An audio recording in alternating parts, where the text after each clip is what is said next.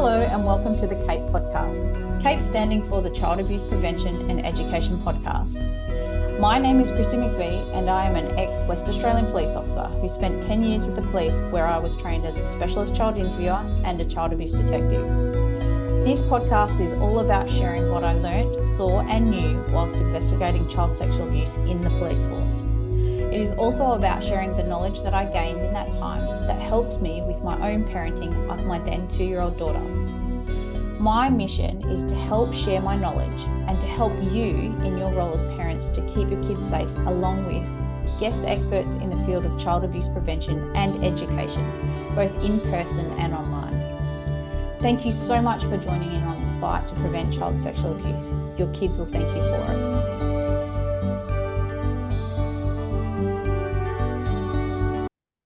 Welcome back to the Operation Cape podcast, uh, the Child Abuse Prevention and Education podcast. So today I am speaking with a good friend called Mike Dyson, or Mikey D, as I like to call him. Uh, Mikey D, Mikey D, and I met, funnily enough, on a fundraising walk or trek, if you want to call it, uh, for five days with a wonderful not for profit called Zero to Hero, where I walked Uh, 135 kilometers from Cape to Cape, which is down near where I live. So from where did we start? We started in Augusta and we ended in Dunsborough. Cape, Cape Naturaliste to Cape from Cape. I can't even remember. Uh, you've done it so many times. You remember where it is. Cape Leeuwin to Cape Naturaliste. It actually isn't that far away from me, and I still can't remember. But otherwise, so that's how we met. And then since then, we've become friends and have also mentored on um, Zero to Hero Camp Hero and kept in touch. And Mikey D is an inspiration to me. He is a wonderful human, and I'm so thankful for him for being on my podcast today.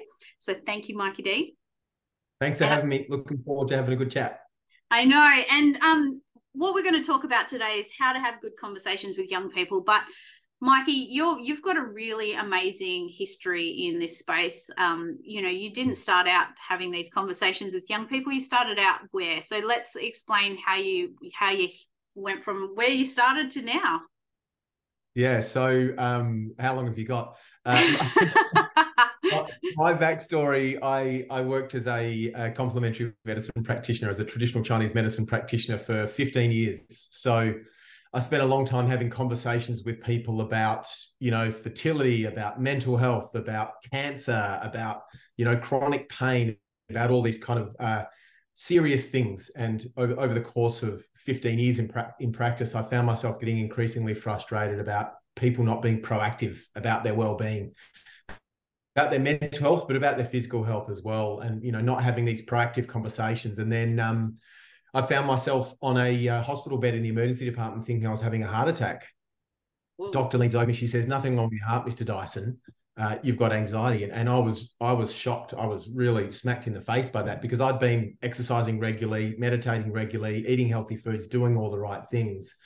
Um, and it was a big realization that I'd gotten something a little bit wrong. Maybe I was one of those people who wasn't being proactive and preventative. Um, and one of my uh, clients suggested that I should I should join his local men's group, and I, so I just sat down in a in a backyard in in Palmyra around a around a fire and just started having yarns about stuff that was going on in in men's lives, and it was a fascinating experience because I I started to realize how many stories are going on in in people's lives that they're not just talking about, particularly men. Um, and it was a place where I could talk about my struggles, talk about my difficulties, talk about what I was hoping for, my hopes and dreams and, and, ambitions um, in a really different way. But the big thing that was that was life changing for me through sitting with that group over a period of time uh, was the level of accountability. That was a, that was a group where I could show up and, and people would say, "Oh, hey, Mikey, you said you were going to meditate every day last week. How did you go with it?" Mm. Um, and not in an accusatory way or a nasty way, but like a really supportive form of accountability. Um, and that that changed my life. Uh, that helped me to step into a more embodied sense of well-being with a, with a, just a stronger sense of connection in my life. I built some really strong relationships, and those skills, you know, spread into other other relationships in my life. So I started working with with groups of men, with groups of boys. I got pulled into working with schools.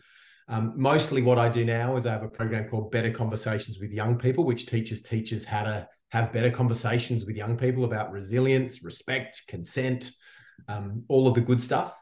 Uh, and, a, and a better conversations at work program, which is teaching leaders the skills to create, you know, healthier cultures in the workplace. Um, but yeah, when you look at it from having a better conversation perspective, I've been having those deeper conversations since I started practicing in 2004 or whatever it was. Hmm. Uh, and there's, you know, there's there's a real framework that I've developed for, you know, for starting those conversations and and creating the kind of relationship where conversations around online safety, around well-being, around consent, around respect, around boundaries, around my body, around my well-being can become normalized because i think there's a lot of people out there who want to have better conversations around that stuff but those conversations still feel awkward and, and difficult and and not normal for a lot of yeah. people yeah yeah so true i know i know personally like i don't have trouble talking about these things with my family with hmm. people mm. around me i you know you have to have a little bit there's a little bit of bravery involved with having those conversations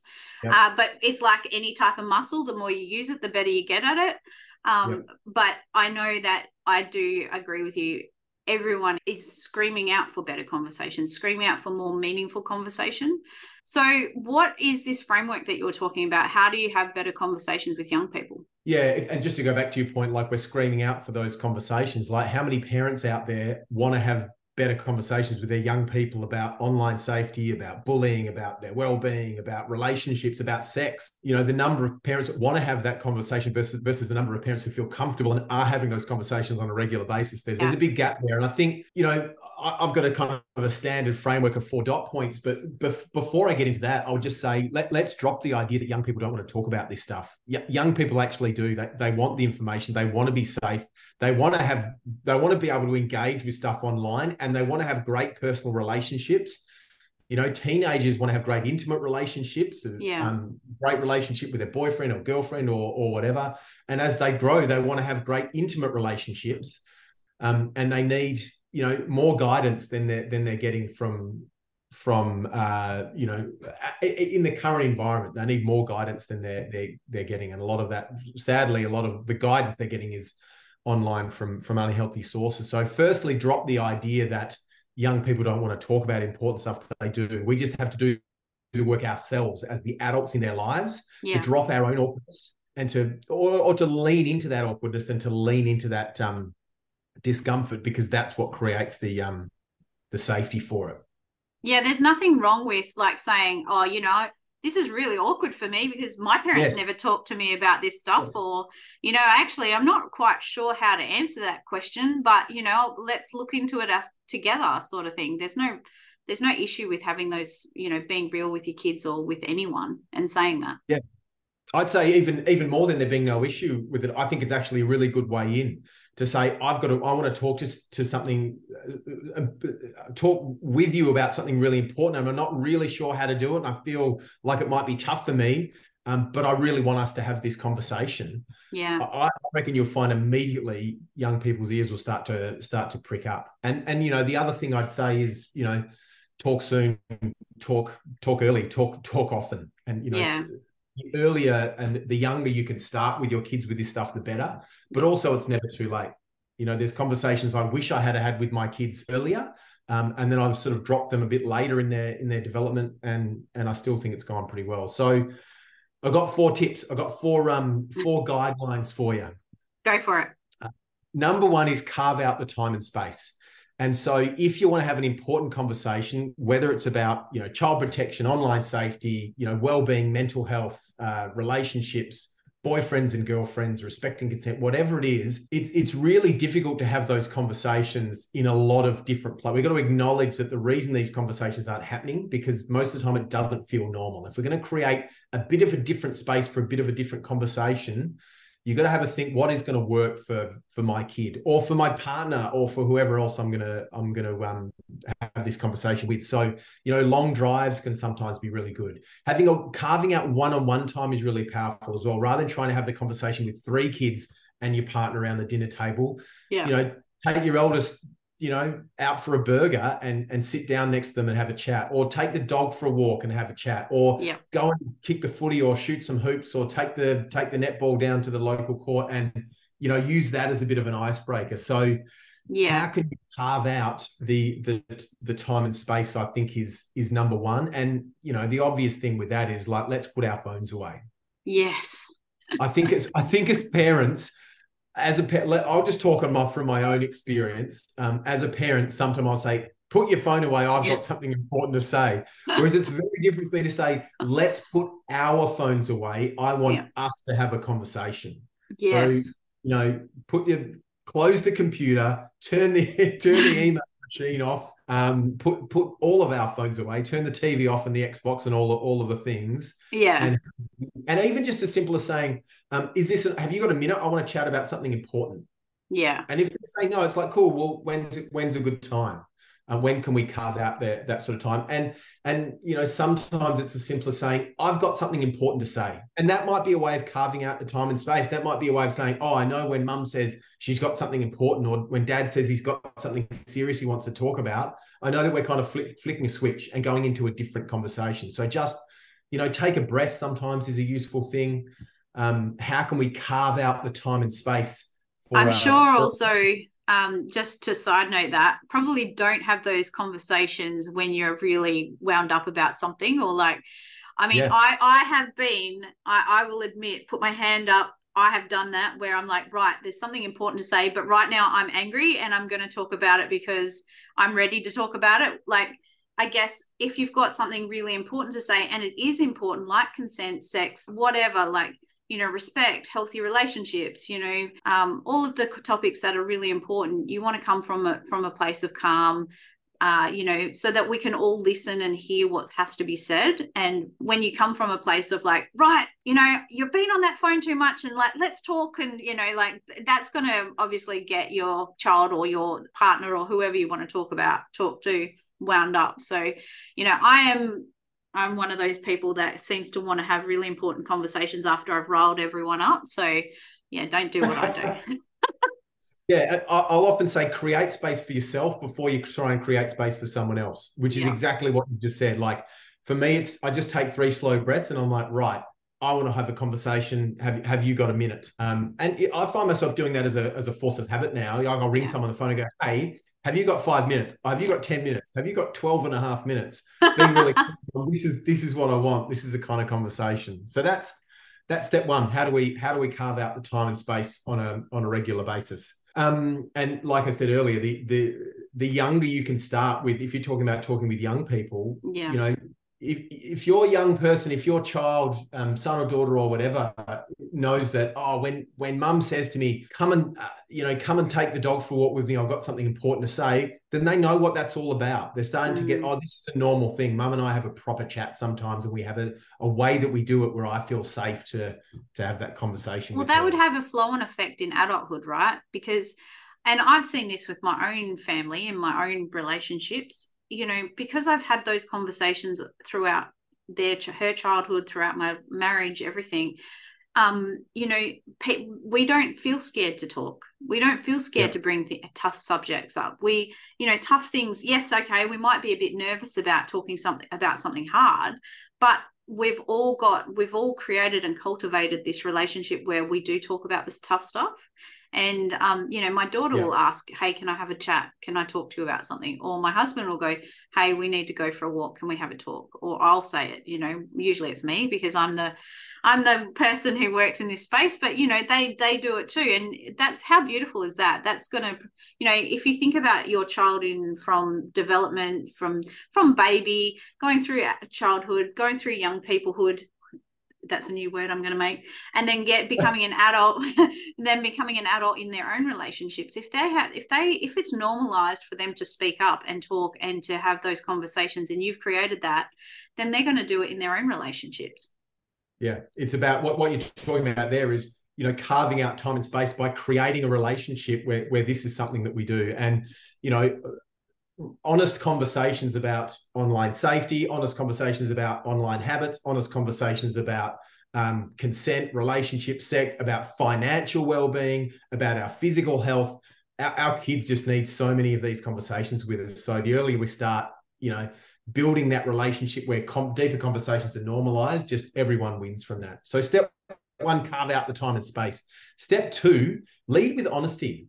And it's mm. if if we want to hear from young people what what's going on for them, what websites are they going to, you know, what kind of things are happening with their with their friends, who's got boyfriends and girlfriends at school, what's happening in the toilets at school, who's vaping, who isn't vaping. We're asking them for real honesty. Mm. And we mm. can't expect other people to be really honest and, unless we lead with a certain degree of honesty ourselves. And yeah. so, when I said before, sometimes carving out the time and space can be like, hey, I've got something important I want to talk about.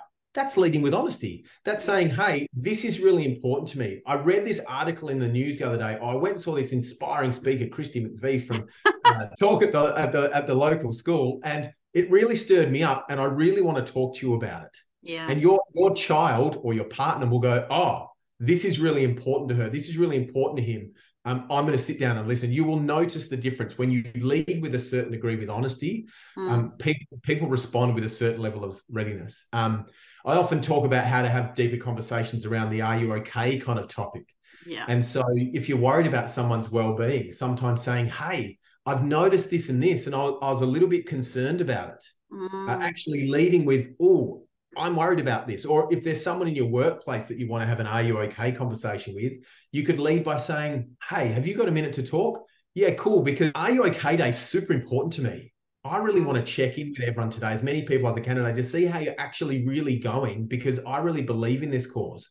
How are you? So before you ask the question, lead with a bit of honesty, lead with a bit of vulnerability. Um, and a big one here is talking about um, I statements. Um, rather than philosophizing and lecturing, rather than saying, Have you got a moment? Yes, we need to talk about this because this is really important for you to understand. That's yeah. quite different to Have you got a minute? Yeah, I really want us to import to, to have a conversation about this because it's really important to me and I want you to understand where I'm at with it or whatever. So yeah, with honesty and and leading from the I. That's uh that's point two for me. Yeah, I, I've had conversations, and you know, I worked in the police, and everyone knows that who listens to this podcast. Um, but I would have conversations with other police officers where I had noticed changes in behavior, stuff wasn't mm. right with them. You know, like I was in a high intense job for 10 years, and yeah. you know, I would notice things and I would like you just said, hey, have you got a minute? Or we'd be in the car together driving to a job or just driving around. I'd say, hey, you know, I've noticed this, this, and this. Is everything okay? And you wouldn't believe the amount of people who would like almost their shoulders would relax because someone noticed that they weren't doing okay. Yeah. Or the fact that I would lead with that, hey, I, you know, it, tell me if you don't want to talk about it. It's fine if you don't want to, but I have noticed this, this, and this, and I'm just checking in. And yeah, that you know, the fact that someone, and same with your teens or your young people, if you were to lead with, "Hey, I noticed you're a bit stressed right now, and um, you know, you you're you're upset when you get off your phone. Um, you know, is everything going okay? Like, yeah has you know lead with something that's going to give them that you have noticed the the behavior because if we go like you said hey i've noticed that you're always on your phone um you know that that change in tone well yeah and you know as my team would say i've noticed you're always on your phone so you know yeah. leave me yeah, alone exactly. yeah leading leading with the level of you know you've care like you've noticed is saying i care yeah. I, I i've noticed what's happening so carve out the time and space. And you you said something interesting there, like it's got to be okay for them not to talk. If you're saying, "Hey, is it okay for you to talk?" You've you've got to genuinely be saying, "If now is not an okay time, then then we'll find another time to do it." So carve out the time and space. Lead with honesty. Number two is is listen with a real sense of genuine curiosity. Like zip the lips uh, notice the obstacles that come up, the need to fix, to to rescue, to to lecture, to tell them all the answers. Particularly, I feel like I feel people. like you're pointing at me right now because I get in trouble for rescuing and and helping people all the time. Yeah, I know it's really hard as a parent. Oh, it's so hard as a parent, and you know you're sitting in a group of parents who who here wants to has a tendency to want to fix problems for their kids and want to rescue them. Like 80%, 90% of the hands go up. We, we, we all feel protective over our kids, particularly on topics like the kind of topics we're talking about today. Um, but I think sometimes our, our giving advice and giving them the solutions actually shuts down us being able to hear their experience. Um, so for young people or for any people to feel safe and encouraged to to share sometimes we just got to just zip it leave a bit of empty space get comfortable with a bit of awkward silence um, not give our solutions not give our advice and give them a, a, chance to sort of come up with their own their own solutions. Watch our tendency to to judge um, and and just listen with a real genuine sense of curiosity. When i notice myself wanting to go oh well that's not okay and have you thought about it like this um, maybe I can switch and go, oh, do you think that's okay? Um, have you, why, why do you think about it like that? And when we, you know, when we can lean into um, asking more and more uh, questions from a sense of real genuine curiosity, because mm. I can, I can say, well, do you really think that's okay? Versus, oh, do you think that's okay? That, those are two quite different questions. Um, and and when young people sense our genuine curiosity to want to understand where they're at, mm. that's when they really start to to open up. And they might not do this the first time you sit down with them for a chat. You might carve out some time and space, lead with honesty, zip your lips, and get nothing. But if yeah. you do it every Wednesday on the way home from soccer training, you know, by week seven, week eight of the season, if you've led with real genuine honesty, your kid might start to think, oh, when when dad picks me up from soccer, he, he keeps telling me how, how tough his day was.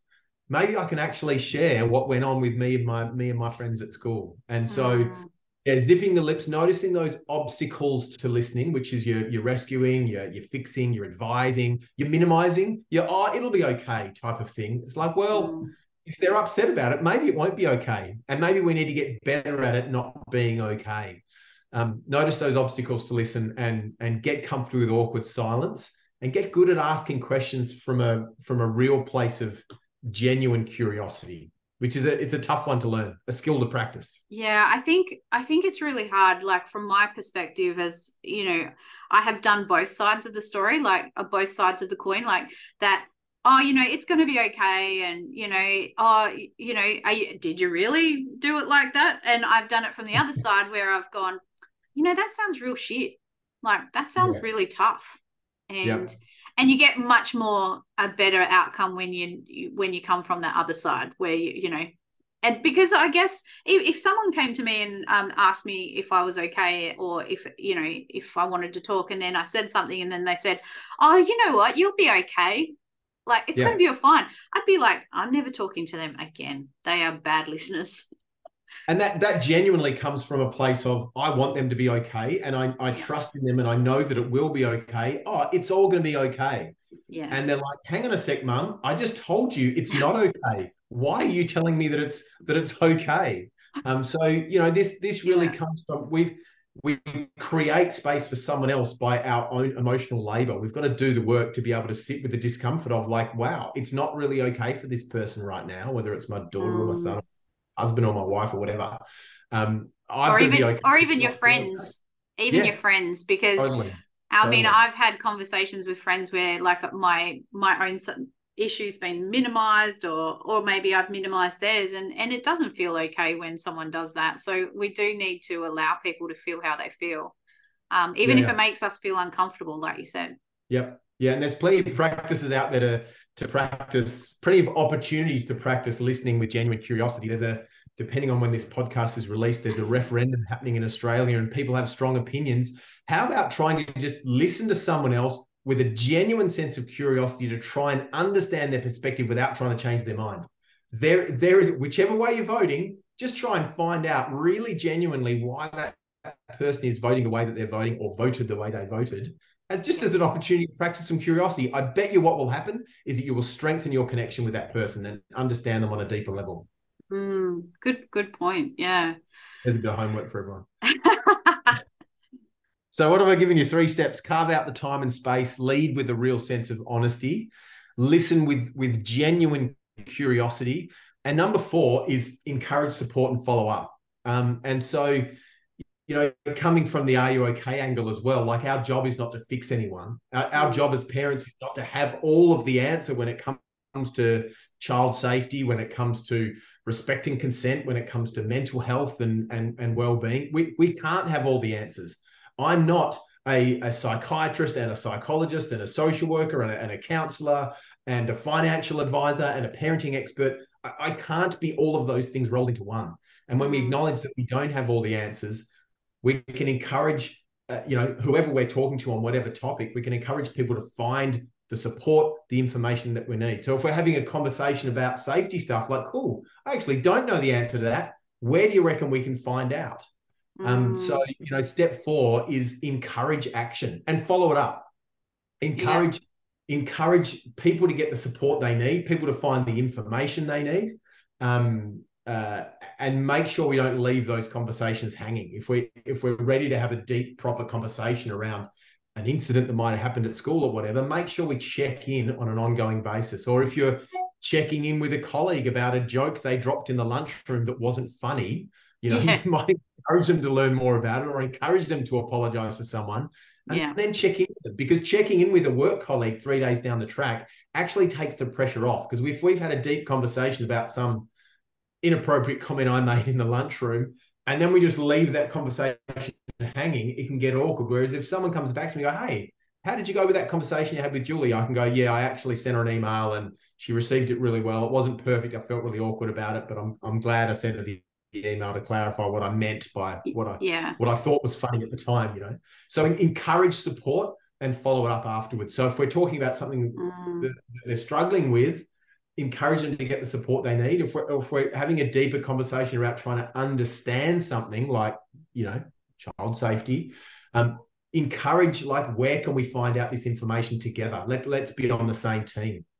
Yeah. And I think also um, one of the tools that I've used um, is to like, okay, I, I don't personally know the answer to this, but hey, how about we go and find out the answer? Or how about I help you look it up? Or, you know, I'll go and find out and I'll come back to you. Or if, say, for instance, as a parent, I let let something go or I didn't handle it, handle it well, I might come back the next day or you know when it, when I was calmer and said, "Hey, I didn't handle that very well yesterday. Like you told me something really difficult and I just I I didn't listen. I'm really sorry yeah. about that." You know, yeah. like and hey you know do you want to talk about it better now? Because i'm i'm here i'm going to listen to you right now. And yeah. um you know that's worked really well with my own team with my own husband you know when i haven't handled things the best. Um because again we got to remember we're humans. of, yeah you're leading with a level of honesty and humanizing yourself. And i think as as kids we tend to assume that our parents are just these kind of supreme beings who get everything right all the time. And if they didn't listen, it's because they hate us and they don't care about us and yeah. all of that kind of stuff. And I think one of the most powerful things we can do as as parents is to say, hey, I feel like I really stuffed that up yesterday. I'm really sorry that I responded in that way. Um, can you give me another chance? Because I really love to hear more about that thing that we were talking about or, or what it is. It's not about um, how many mistakes you make as a as a parent. It's about you know how how you bounce back and how you sort of try to try to make amends and and and seek forgiveness from your kids for not getting things right. I think it's a powerful thing to do. I mean, they can be the most um they can be really judgy little people sometimes, but um, you know, like they do love us and they will forgive us. I mean, look at I, I tend to reflect on my own relationships with my parents and and adults that were in my life. Um, and I forgave them for all of the things that they did. And so your yeah. kids will forgive you if you stuff it up. Um, I think they'll they'll come out of the experience with a lot less trauma and a lot less issues if you make that you know try and make amends as soon as you realize that you you know you did that. So um, I think that's the that's I've come to the realization that there's no perfect parents. There's just you know just doing your best. Yeah, and if you want if you want to lean into honest conversations with your kids on on awkward and difficult topics, like you you're going to get it wrong. You, you're going to react to stuff. You're you're a human being. They're going to say stuff, and you're going to go, "That's not appropriate. That's not okay," or "I can't believe she said that to you," or, or you're going to respond not in a way that's not perfect. And I think you've got to be willing to stuff it up. You've got to be willing to make mistakes, and you've got to be willing to to humanize yourself and to keep bouncing back and to keep keep leaning in. And, every time you do that, I, I, find it strengthens the ability, like you said, to build that relationship where where proper conversations feel like a, a normal thing. And you know, I think it's worth acknowledging in the in the broader context. They're not the 14 year olds aren't going to school and having chats with their mates about oh how you been like yeah had this epic conversation with dad about porn yesterday you know that's not happening at, at school they're not they're not watching netflix shows called great chats with mum. That, that's not a show. that's not a show, and no one would watch it. Um, we, have got to really work our way through the fact that in our in our world, these conversations with adults don't feel normal, and I think they need young people need more conversations than just with mum and dad. Like yeah. this whole idea of the nuclear family, it's a pretty small unit. Um, you know, uncles, aunties, sports coaches, taekwondo instructors, you know, wherever whatever roles we find ourselves in as as adults, if we've got young, um, you know, apprentices in our, in our workplaces, these are chances to be a, a stand-up adult in your community and lead some honest conversations with young people uh, uh who who desperately need uh, better places to talk about all of the things. Yeah, I agree, and I call them light. Um, uh, Maggie Dent calls them lighthouses, I think, and um, yeah. you know, pay, whatever you are to a young person, whether it, you know, I've I've had conversations with hundreds and hundreds and hundreds of young people, you know, yeah. from th- three into eighteen, you know, and um, one of the things that I have always maintained is that honesty, that vulnerability, that that that listening, all of those things that you just pointed out, I have done with young people, and what that does is it does form and i i'm not their parent so you know i, I am not their safe but being a safe person and being that lighthouse and being that one person you know if you're a coach if you're a, a, a caregiver or a teacher or something you know because yeah. you know in my experience as a young person i didn't have those safe people to talk to in my own home and yeah. so i had but i had them in my school i had really amazing teachers and some of them listened to me some of them gave me you know and i i I really remember them with fondness. They were the they were that lighthouse that I needed to get me through some rough patches. So you could be that to someone else who's not even your own child. So these when, these skills work or a yeah or a, or an art you know piano teacher or whatever you do in the outside yeah. outside world drama teacher or if you do you know, footy coaching or, or whatever it might be, there's an opportunity for you to be that that person. Yeah. Uh, and I think that's a thing to have. Oh, 100%. So did we get through all four? Is that all four of them? Those are my four tips. Carve out the time and space. Yep. Lead with honesty, maybe even a bit of vulnerability. Uh, listen with a genuine sense of curiosity and you know encourage action follow up you're not there to solve all the problems and to have all the answers you're there to sort of encourage young people to find any people to find the information, to find the support that they need. There's as a side bonus tip, going through the side door, ask, ask young people, oh, so how, how are people in your year group going with alcohol? Is yeah. a much better question than are you going to get drunk at this party? Like who do you reckon will be drinking there? Who who do you reckon is is going to have a few drinks and who do you reckon is at risk of having too many drinks and making some bad choices and how can you have that person's back is it is a better conversation than you know who, who's got boyfriends and girlfriends at school is is much a better better conversation starter than do who do you like you know yeah. you can work up to that question um, but yeah sometimes going through the side door by asking about how things are in general at the school yeah is a is a really really good place to start that's actually called one step removed so oh, nice. um, yeah so it's got a coin term but um so i when when it comes to little littlies like little kids i say oh you know use how how could kids or how could other kids or how could your schoolmates handle this situation when you're talking about you know some a scenario that you want to give them advice on you know tricky people tricky behaviors etc um you know how how can kids handle like if someone comes up to some kids in the park how could they you know what would you do what could kids do or um you know yeah. so it's not about the child themselves like you said the side door it's about yeah.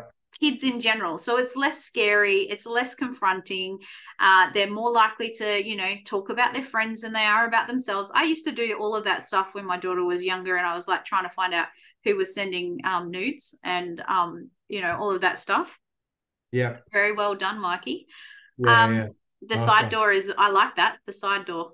Yeah. it's an easier way in. It is it's an, an easier way, way in. And you know, like um the thing is is that I think I don't know about your parents, Mikey, but my parents didn't have it. Once I hit a certain age, that was it. I was on my own. And um and a yeah. lot of us grew up that way. A lot of us um grew up that way. So this is a whole new way of parenting, changing the script and everything like that. So by having these tools, it will give us that little bit of framework guidelines to be able to have those good conversations. Yep. my my eldest is 21 and um I, I just went out for brekkie with her this morning actually had an amazing chat with her. She is not a talker. Like people who know me know that I like having a yarn. She has never been one to have proper honest open conversations about anything. I took her out for brekkie this morning and she just said oh this is what i'm thinking. This is where i'm going. This is what me and my boyfriend are doing and um, I, I, I feel like years and years and years of hard work it's is finally, finally paying, off. paying off. That she's really open for a for a proper chat. You got to put in the yards, um, and if if you do that, I think you know in that stage now as as parenting sort of extends, you know, I think people young people are staying at home for longer, and you've just got more you got more time to to support them to to help them to grow.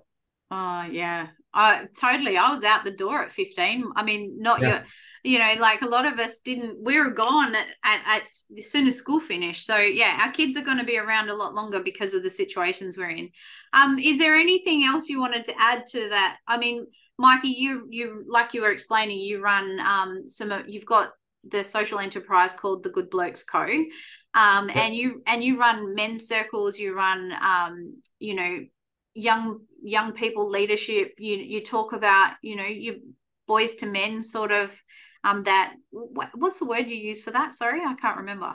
What rites of passage camps for for young yeah. men. Yeah. Yeah so I, am not, I love i'm not doing much of that i'm not doing much of that anymore. Primarily what i do is um, better conversations with young people helping teachers to have these kind of conversations uh, and better conversations at work uh, so yeah, I still have Good Blokes Co, which is my my social enterprise, which is basically empowering men to lead those kind of pro, uh, those kind of processes. So empowering men to to run men's groups, to to run father son camps, to run rites of passage camp, whether they're teachers or coaches or or facilitators or um, you know people in those kind of spaces. So I still do a bit of that through Good Blokes Co. I'm working with individual um, men who want to lead and drive better conversations around healthy masculinity.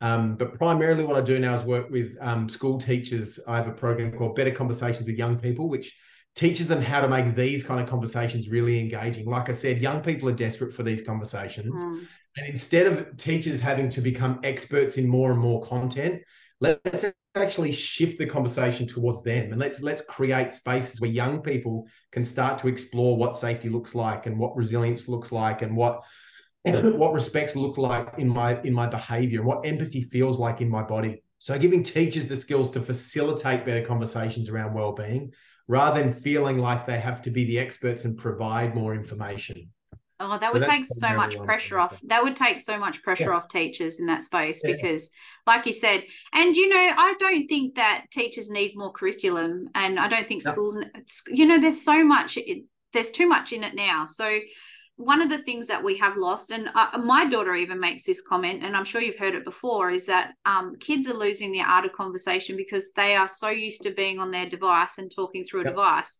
that when you get a when you get them in a room, they're too scared to talk to each other, or they won't even go somewhere where they have to talk to people.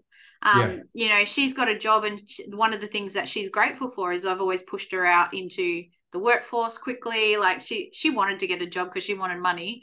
But um you know and so we need to have these conversations in a school setting. Yeah kids young people now need to develop the kind of i call them human skills yeah. yeah. will just make them more and more and more employable. Like yes the stem stuff is is crucial but if you've got two kids applying for a job and they've both got a 99 in their ATAR and high distinctions all the way through uni, are you going to hire the one with you know, with empathy and leadership skills and, and teamwork and social skills and who's a good listener and a good speaker, I think it's I think it's a no-brainer. It's it's the human skills that will make our kids more employable, more promotable, and just to have a better, happier, healthier life. And I mean, it's a it's a community effort, right? It's not just schools, it's not just parents. It has to be all of us doing it together because totally, 100%. um, it's it, we we like to, and you know, my daughter's homeschooled at the moment but she'll go back to school next year but you know we we like to say oh you know the schools don't do this and then we hear oh the parents aren't doing this no yeah. it's all of us together we're all in this together um yeah. so let's and do it together communities are school community is a great place to start i think programs that i've seen that have brought parents into the school community to start having more of these conversations around adulthood and growing up the schools love it because it's giving the parents, it's kind of handing responsibility back. And the parents love it because they're getting more of an insight, more of a chance to see what the what their cohort is looking like and to give them a chance to connect with their kids better. So that's something I'm really passionate about as well yeah. as like parent child community events in in schools as well. So well, we're empowering people to we're yeah. empowering them or yeah, yeah. I do re-empowering. I do a bit of work with schools in in designing those kind of processes as well to like you said hand hand the power back to parents because I think parents are struggling. I think young people are struggling. I think parents are struggling. I think schools are just carrying the the burden. I think one of the things they can do is is invite parents back in and yeah, work out how we can share the load a bit better. Mm. Time for a mm. bit more collaboration, I reckon. Oh, 100%, 100%.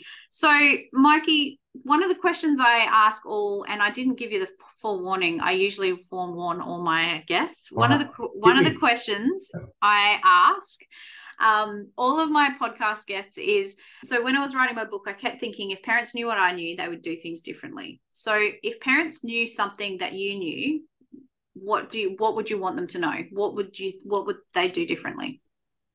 Yeah, I I think if parents knew that your young people are itching to talk to you, you you might um you might approach important and scary and difficult conversation differently. I would love all parents out there to know that your your young people are actually desperate to talk. We just have to do the like I said, do the emotional labor to make those conversations e- easier. We need to step through our own awkwardness and and and difficulty um, to create space to for them to talk. And you know, got to show up consistently over over time. But once we crack that seal open, we, we'll find we've we've given them a, a hell of a gift. I've got one question for you, and I love what you just said, and I love everything about you, Mikey. You know I love you. Um, but I've got a question. I've so my my teenager, um, so yeah. I I joke about this on, on memes. I've got lots of memes about this, but so it'll be three o'clock in the afternoon. Hey, do you want you know what's going on? Do you want to talk? No. Five o'clock, no. Seven o'clock, no. Eleven o'clock at night. hey, um, I need to tell you all about my life. yeah. I'm like, oh my god, I'm trying to go to sleep right now. And um, you yeah. know, what is it about teens doing that to you? Like, honestly, I'm I'm not expecting answers. I'm just like joking about this because if anyone else listening so has real, t- and it's so common. and so many of your parents listening out there will be having the exact same experience. Like, They're like, fuck goodness sakes. Milo, I've got my pajamas on. I've read my book. I'm turning the lights out and they come in and they're like, "Oh, I, I just wanted to chat with you about this." And look, I think as a parent, you just got to switch the lights back on and and wake up and just be really present. I think you've got to lean into it. But you know, I think I think that is a classic indication that kids want to talk when the time and space is right. Mm. And the time and space for a lot of kids is after they've had a long period of time to debrief and to to clear their head and to play some Candy Crush and to, you know to clear out the stresses of the day. Yeah. That to me is a kid who's finally regulated their nervous system and gotten to a place where they feel safe to talk. Yeah. And so maybe maybe creating the time and space for you is just waiting till you're ready for bed. well no i actually think i think you're onto something there because um so one of the things that i always say in my um child abuse prevention and education talks and like awareness talks is that kids will not talk about anything that's worrying them. So they will not disclose abuse, they will not disclose issues, yeah. they will not talk to anyone until they feel safe. Yep. And I think you're right. I think it's not until they're in their bed and they're like it's starting to their nervous system's winding down that that's when it comes forward and maybe they can't stop thinking about it so they need to go and share it and you know shared problems yep. are are easier burdens you know like when you share it with someone else it's easier so, you know, yeah. you're right. It's probably got a lot that, to do with that. yeah, that's when your when your child feels safest enough, then then that's the that's the time. The other thing I'd add to it is safety and engagement. Mm. They've got they've got to feel safe to talk, but they've also got to feel like it's kind of relevant for them. So if I want to have an important conversation with my kid about university choices and they're in year nine and they don't want to talk about university choices, then that's hard. I've got to make it engaging and relevant for them, not just safe, but also engaging and relevant. And if I want to have a you know a, a conversation about preventing child abuse, they might not feel like that's relevant for them. I've got to do the work to make it feel relevant for them. So there's the safety piece and there's also the engagement piece as well. How can we make it? Um, you know, how can we put it into their language and make sure it feels like a, a conversation that feels important for them too? I feel like we could have a whole other conversation about this because I would you just talking about that Matt brought so many like memories up about yeah. that engagement and safety. Like my daughter and I have had lots of great conversations, and one of the like you said, one of the great places and finishing up is in the car. I always we always had you had great when it's just the two of us, great conversations in the car great conversations and i used to bring up really important topics when we were watching a show and it you know say say for instance sex education the show on netflix you amazing know show. amazing show every parent i sat down and watched it with my 12 year old people might think that judge me for that but do you know what we had conversations around you know um, masturbation all of the yeah. sex topics all of the consent you know um, all of the things and so when we were having those conversations, quite often we would pause, sitting next to each other, or we would I'd say, Oh, if you were in that situation, or if your friends were in that situation, what do you think you would do? Or yeah. how would you help them out of that situation? Because again, like I said, you know, with policing, we used to be do, do scenario training all the time and we would practice things that never happened, yeah. but we were practicing for it. It's no different. You're preparing your child for adulthood. So you need to have those conversations to prepare them for the world they're going to live in. And so yeah. by sitting that with them and something that's on TV, it's great. Radio, it's great. You can say, "Hey, what do you think you could do or would have done in that situation?" It's a scenario. Yeah, so it's not real. Yeah, you're using something that they're already engaged in. And you know, the other thing around you know making these conversations engaging is going back to that curiosity piece. If you're genuinely asking them what they're interested in, what they want to talk about, well, that's a way to get get engaging conversations. Like asking yeah. them what what they think are the um the important things that we should be talking about and going with like I can remember when when my daughter was in early high school going into her room and watching makeup tutorials and like I can think of roughly 10 million things I'd rather be doing than watching makeup tutorials like I'd rather be stabbing myself in the face with a fork but um that was what was engaging and relevant for her. And that led into conversations yeah. around you know body image and, and all sorts of other stuff. So I, know, I, had the same thing where i sat and played uh, probably three hours of roblox. Yeah yeah. And I, I, I often say you got to walk in their world before you ask them to to walk in yours. You got to go where they want to go before you start to hit them up with some of the big topics. Yeah, and and it, and it's tried and true, right? We know that these things work. Hence why we're telling parents to you know try them, try yeah. it. You don't know if you don't try, and and don't be scared to fail at it either, because um and show that you're failing. we don't have to be perfect. Yeah, yeah, yeah. Totally. Such a good conversation, Mikey D. So, how can good people chat. find you? How can people find um, you if they want to find you? Yeah, the best place to find me is by my, my website's mikedyson.com.au. Uh, I'm on the LinkedIn. I love having chats with people on, on LinkedIn. If there's men out there who are interested in leadership, Good Blokes Co is my my social enterprise. There's a website, goodblokes.co, or the or the Instagram on there. But um, yeah, if you got any questions around this stuff, I'm always up for a chat. So uh, hit me up. Yeah, and Dyson spelt like the vacuum cleaner, guys. And little little side story. Not like the boxer.